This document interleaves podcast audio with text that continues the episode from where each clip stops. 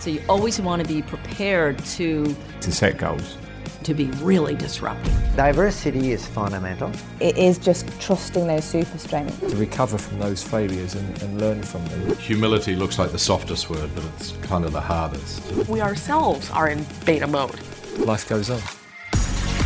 Sporting Edge, inside the mind of champions.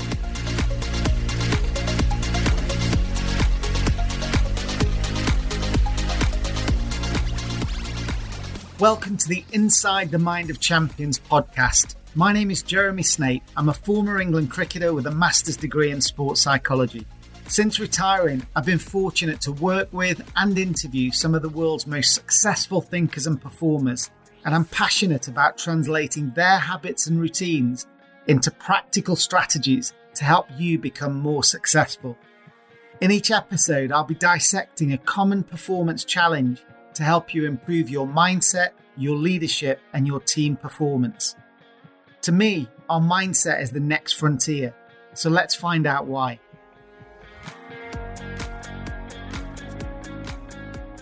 So here it is, Pandamental, the final podcast episode of 2020, as we reflect on some of the powerful psychological skills that we've developed through this disruptive year. In any organization, want to be able to identify the need for change before it becomes uh, obvious. The more negative I became on the court, the more down the spiral you go. And now I realise that there are so many techniques out there and so many other ways to have coped with it.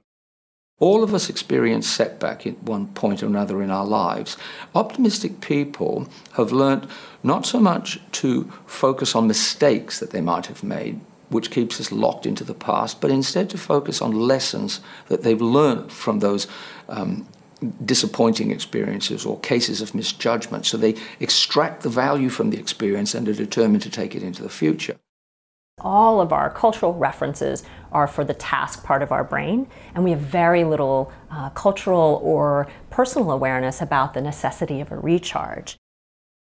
Well, we're nearly at the end of what can only be described as a stinker of a year. It's been the first global pandemic that many of us have witnessed, and the economic, health, and social impact has been absolutely huge. I really hope it's the last one we ever see as well.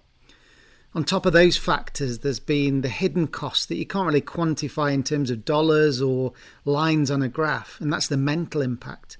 That's why today's episode is pandamental a made up word that helps us to frame on all the chaos that's gone on.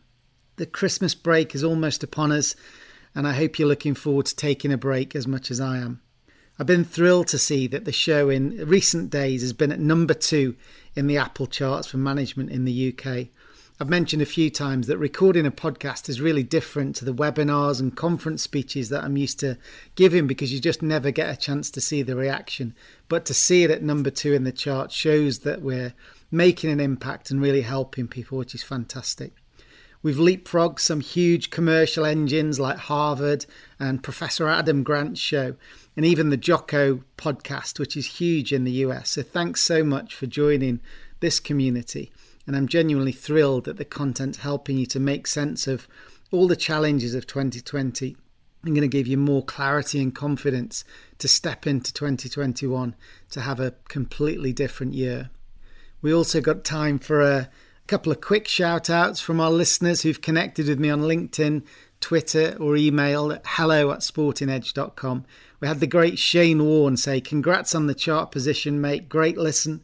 Rohan Kalicharan, who I used to play cricket with as a youngster uh, from a great cricketing family. Great content, Snapey. I always listen on my long Sunday runs. Well, great to reconnect with you, Rohan. Glad to hear you listening. Phil Jupp, uh, we got started listening to the podcast in the usual laddie ways with the Peter Crouch and Joe Marler show, but really enjoyed Jeremy Snape's session on as a guest on Joe Marler's podcast and would highly recommend this for anyone looking for an edge in their performance and mindset. And I know Phil's actually joined our members club as well, so I know you're enjoying that content as well. So thanks so much. If you haven't listened to that Joe Marler show where I was the guest, a role reversal then uh, go and listen. And he also interviewed Michel Roux, the great chef, um, in the last week. So some really interesting stories. He also got me to talk him through how I coached him through those red mist moments on the rugby field. So if you enjoy rugby and psychology, then, uh, you know, great there. Paul Snape also sent in a message, not a relative actually, but he said a very insightful podcast from another Snape. So thanks, Paul, for that. I only hope that you get the same smirks from hotel receptionists that I do when I check in, and they always ask me, Am I related to Severus? And I have to tell them that's my dog's name, which they really enjoy. We've got Gavin Donaldson from KPMG saying uh, Sporting Edge have got some fantastic products, uh, amazing contributors from sport, the arts, military, and beyond. Jeremy's done really well to work relentlessly to stay relevant and great digital business. So worthy of a Christmas number one slot. I absolutely agree, Gavin. Thank you so much for that. And Shubha Padman from Santander Thanks so much. I know you've been uh, sharing the podcast internally and with your external network on LinkedIn. And then we got good lucks from Robbie Stockdale from the footballing world, John Courtney, Ed Kessler, and a boom from James Scrimshaw. So you're obviously down with the kids, James. Thanks very much. And Georgina said, Thanks uh, so much for the podcast. Since becoming a member, I've also been watching all the video clips, which are great. I listen to the podcast when I'm walking in my hills, and I think you're in the Peak District, Georgina. So great that you own those hills as well. When I started this, I had no idea genuinely that we'd get to tens of thousands of listeners in 26 countries, from Laos to Luxembourg and from Manila to Melbourne. So I really just want to take this opportunity to thank you for coming with me on this journey this year. I've not really known what I'm doing one week to the next, to be honest, but I've tried to keep the content relevant to what people are emailing uh, into me and, and the sort of comments and, and client conversations that I'm having with my corporate and sporting network. So I really hope you found the content useful, whether it's on your mindset, whether it's on your team motivation, or whether it's on leadership skills as we start to look forward to the future. But this is going to be the last episode before the Christmas break. So, in the immortal words of Mariah Carey, all I want for Christmas is a five star rating and a review from you. Uh, it would be incredible to have uh, this underdog story come true. I know as I record this, we're currently at number two in the UK chart. So please do subscribe. Please do leave a review. I don't know quite how this algorithm works, and we've got some pretty big players at the top of the charts. But if we could get to number one, that would be absolutely incredible. But we can't do that without your thumb on the Apple five star review. So please do. Don't buy me too many expensive presents. All this, all I want is that click to get us up to number one. That would be fantastic. So please do that today when you leave the podcast at any point. I was wondering about the kind of content that would be most useful in terms of helping you. And we start to explore some of the leadership content as we get into 2021, as we start to think about how we can accelerate out of the swamps that 2020 brought and set your business up for success. But before that, I thought in this episode, Pandamental, we should look at the psychological lessons that 2020 has brought into focus. The first one is that change is all around us, and when we have a degree of success and stability, we can very often take things for granted. We rely on old habits, inherited thinking, and outdated assumptions, which is fine when things are going well, but it's not great when the turbulence kicks in. Best selling author and director of Brentford and FC Midtjylland in Denmark, Rasmus Ankersen explains this with a very colourful analogy. In any organization, um, want to be able to identify the need for change before it becomes uh, obvious you know, um, there is a there is a great metaphor to describe this. It's um, I don't know if the if the metaphor is actually true, but uh, it's it's a it's um it's a great story, and I think it it it makes people reflect. So it's about this what's called the boiling frog problem. So basically, if you put a frog into uh, boiling hot water, it will immediately jump out to save its life. But if you put a frog into cold water and you heat the water gradually, the frog won't perceive the danger and eventually it'll be cooked to death. So it, it kind of describes um, why successful organizations often hesitate to change until it's too late because they don't notice gradual changes in the environment. Like one customer leaving, we deal with it tomorrow, you know, uh, slowly slipping standards. One day it blows up the whole thing. And at the time, it feels like a big shock, but it started a long time ago with slowly slipping standards. So so if it ain't broke, consider breaking. It means that you need to change before the market forces you to change. If you don't pick up these signals that the early warning signs that someone something is going in the wrong direction, we are losing relevancy, we you know our success is about to expire, you know customers want something else. If you don't pick that up early, it's too late because you end up with a burning platform and then it's already too late. So if it ain't broke, consider breaking. It means that to stay relevant, you need to change and innovate from a position of strength, not from a position of weakness. Strength, not from a position of weakness. So, no frogs were hurt during the making of this podcast, I can guarantee it, but it's a great analogy. And high performers scan the environment to check out that they're in the right place, on the right path, and finding a new way to win. They can sniff out you know a change. They can see new trends and they act very quickly before they lose their advantage.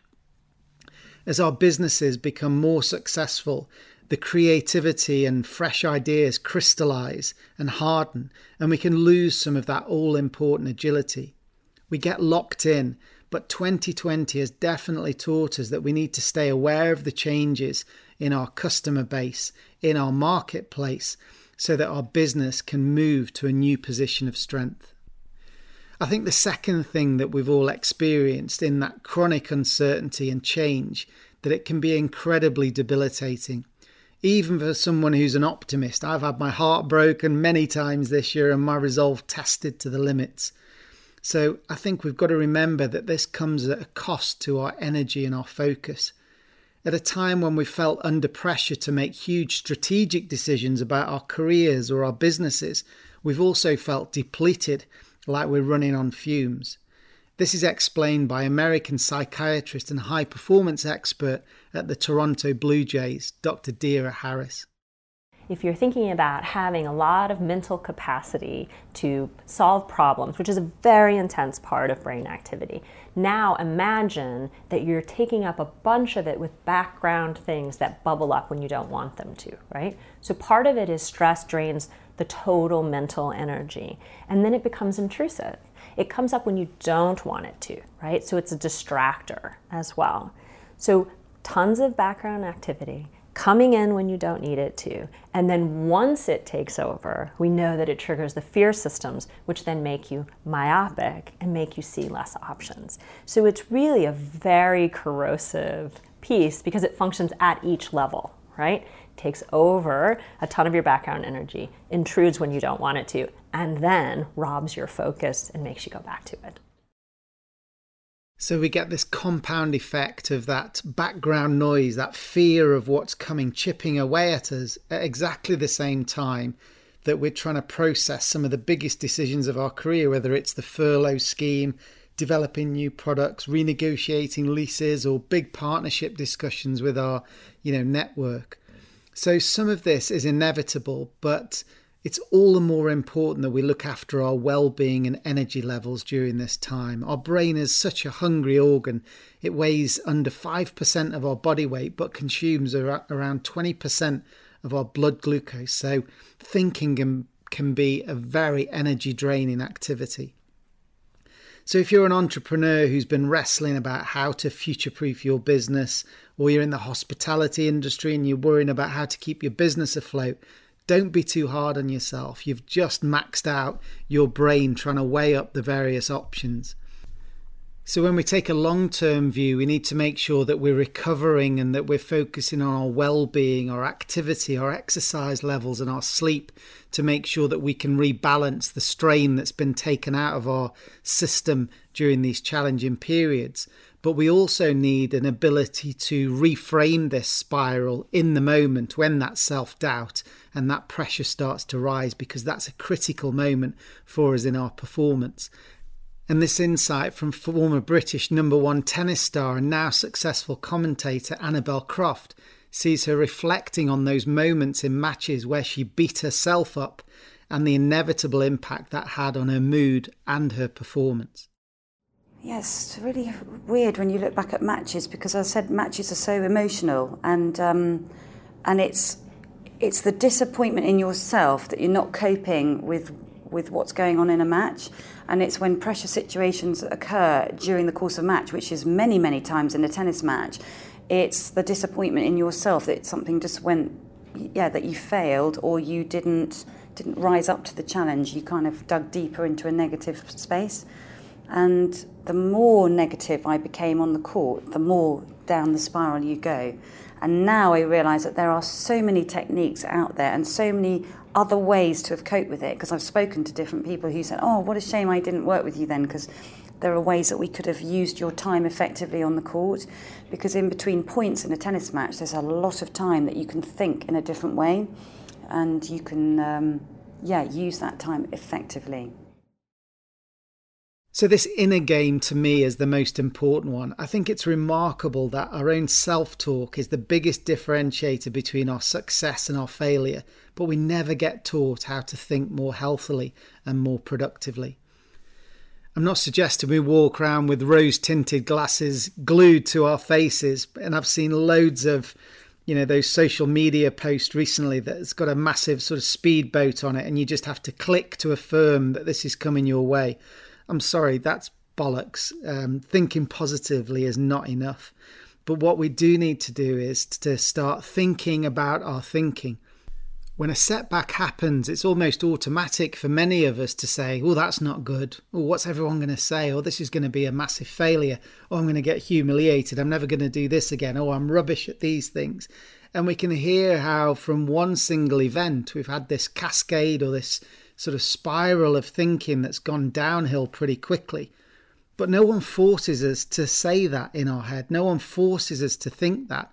It's just our inner critic trying to keep us safe and take us back to the shadows so that we don't get embarrassed or judged in that social environment. But we need to think about our thinking because when we become aware of our self talk and our thoughts, then we've got much more of a chance of being able to control it. And that's definitely one of the key steps to getting a stronger mindset. So, when our thinking spirals, our physiology starts to change, our shoulders start to slump, and we drop our heads down, and our body then sends a signal back to say, Oh, I feel a bit sad here. And it sends a signal back to the brain, you know, and, and that says, Oh, yeah, I'm not surprised. You've just made a massive mistake. You know, keep slumping and keep sort of cowering away. And this link between our brain and our body just keeps reinforcing to the point where we choke under pressure or we, you know, re- remove ourselves from that situation. So we can definitely lose our optimism and courage and, and take a lot less risks when we when we're stuck in that quicksand and we start to spiral down. So I think this pandamental year has forced us down that spiral many times. I've definitely felt like that. But that ability to say, hang on a minute, I shouldn't jump to that next stage. You know, I've made a mistake, but it's not the end of the world. It could be worse. Remember, I've got those strengths. Remember to go back to basics. Remember to think about what I, what I've done really well in the last few weeks. I can recover this, or I can change and do something different. That's enough. Just don't follow that path all the way down to the bottom, that spiral. At some point, we've got to stop the spiral and start to build ourselves back up. So for me, that winning mindset is winning against that sort of parallel person in our lives. The, you know, one of us gets up early on the alarm, maybe does a bit of exercise, attacks our priorities, eats healthily, has a productive day, works well with other people.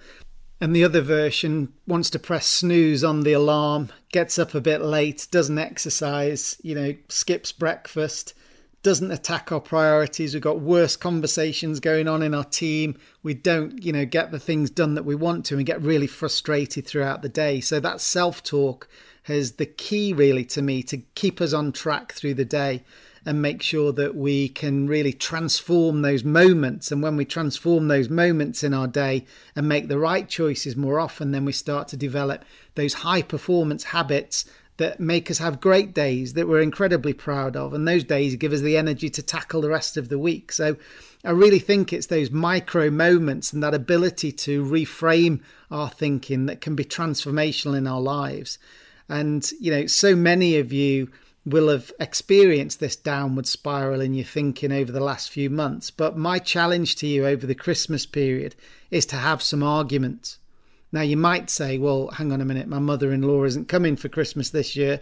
But I mean, argue with that negative critic, the one that's in your head. Forget the mother in law, because he or she doesn't have any idea what 2021 holds. So tell them to widen their neck in and stop giving you all that sort of negative barrage and actually try and think more rationally, think more objectively, and let your sort of rational self take the lead as you start to think about what's possible for you in 2021. We don't want somebody being negative and trying to keep us safe.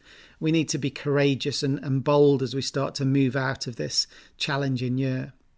So, I'm not trying to give you, you know, unrealistic tasks here. Uh, I think it's been an impossible time to get everything right. And I think another key thing is that we reflect on the mistakes that we've made as well. One of the insights from our members library made me think about this the other day. Uh, we've touched on the growth mindset a lot over the last few months as a key driver of resilience and mental health. But this analogy from Dominic Alldis gives us a great contrast. Dominic's one of the world top orchestra conductors, but he's also a jazz musician. And they both have a very different tolerance and culture around mistakes, as we now hear. Well, to make a mistake in an orchestra, again, it depends a little bit on which instrument you're playing. If you're in the middle of the cellos and you play a wrong note, probably people aren't going to notice too much. But if you are the trumpet player and you come in a bar early or a bar late, everybody's going to know. So that's uh, hugely pressured. So certainly what we're trying to do within an orchestra is to minimize the risk of making mistakes. And you do that through practice practice, preparation, concentration, focus. And you become very, very good at that and very expert. Mistakes within jazz, I think of in two ways. One thing is just a general attitude of curiosity as to what might emerge. So when things go wrong, you don't think, oh, I made a mistake but you think, oh, how interesting. Wonder why I played that. Where might that take me? However, there are mistakes, I think, around carelessness rather than trying to do something new. And for me, that would be in jazz if I started playing the wrong song or I went into the wrong key or something like that. That would be sort of careless in a way. It means I'm not really paying attention if I'm trying to play something really way out, different, and just seeing where it goes, and it doesn't quite work out as I expected, then I think that's great. Miles Davis very famously said, if there are no mistakes, it's a mistake. So maybe if you didn't make any mistakes in 2020, then that was a mistake in itself. Let this be the year that we all celebrate our mistakes and, most importantly, learn from them. We need to fail forwards towards a better product, a better set of relationships, a better business, and a better mindset. That should be our quest. So don't consider everything you do as having to be as perfect as an orchestra. Pretend you're playing jazz, where one false note isn't the end of the world. It just allows you to swing around into a new arc or find a way back to the rhythm that you had in your mind in the first place. So let's be more playful. Let's be less of a perfectionist as we start to look forward into the new year. So, in contrast with my advice a few moments ago, where I was encouraging you to argue with your inner critic, my next point is to become more relaxed around our mistakes. As we now learn from Dr. Martyn Newman, a world class thinker and leader in the area of emotional intelligence, when we reframe setbacks into something useful, they can give us energy rather than draining us of our energy as we ruminate and worry about what could have been. I think one of the great uh, contributions that emotional intelligence has made uh, in elite sport um, and in a business environment is to underpin the value of the emotions and the role they play in building mental toughness and resilience. It's, it's fundamentally built on on two skills. One is self liking, the degree to which I value myself as a human being, and then competence, the degree to which I feel that I have the capacity to add value and take charge of and control my environment. And these things go really to the core of a person's psychology. And one of the decisions you've got to make, I think, once you evaluate yourself uh, in terms of emotional intelligence, is when whatever you find inside yourself is to learn to value it and realize that uh, it's important that you accept yourself for where you are. That's one of the bedrocks of resilience, that you're not trying to um, be somebody you're not or trying to respond to some sort of external reference point, but that you're very grounded in an internal reference point. And that's a very difficult decision to make. The second thing is the skill of optimism.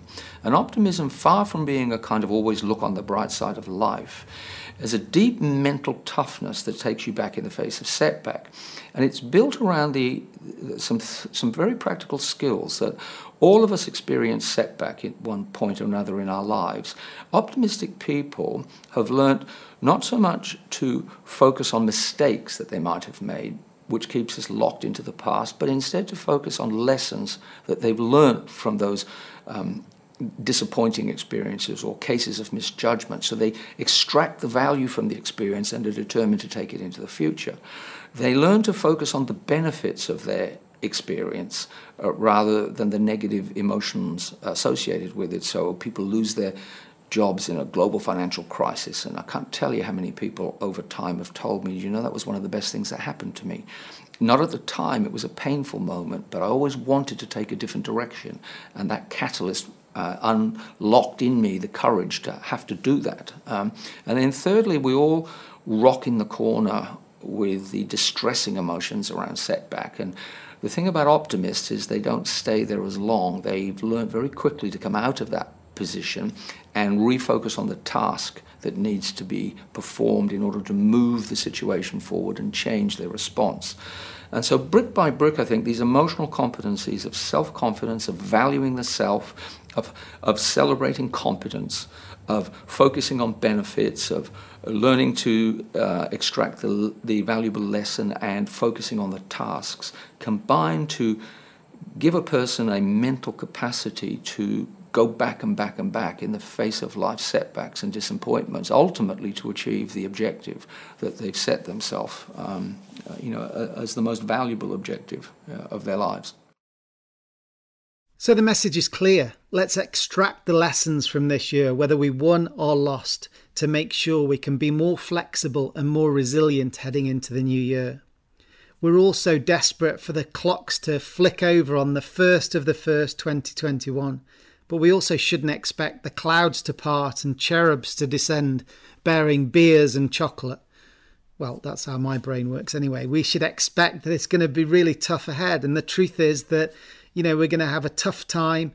Uh, and we should be thankful that we've just had a great lesson in how to adapt and how to endure.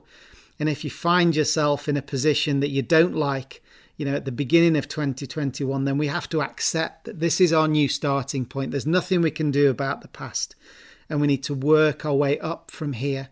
And as Martyn said, not many people that experienced the redundancies of the 2008 crash would have um, you know been happy with that situation in the short term but you know a few years on they're absolutely fulfilled and they've got new lives maybe set up their own business so maybe this 2020 pressure um, allows us to pivot in the way we needed I know for us as a business at Sporting Edge, I was usually so busy flying around the world to speak at various conferences that we never quite got to the point where we could invest the time we needed to create a digital solution for all the teachers, coaches, execs, and entrepreneurs that wanted access to our digital content themselves. But now we've been able to do that, which I think will be transformational for them as individuals and also for us as a company. So, if you do want to learn more about our members club, then please do come and have a look at sportingedge.com forward slash membership. I think you'll be absolutely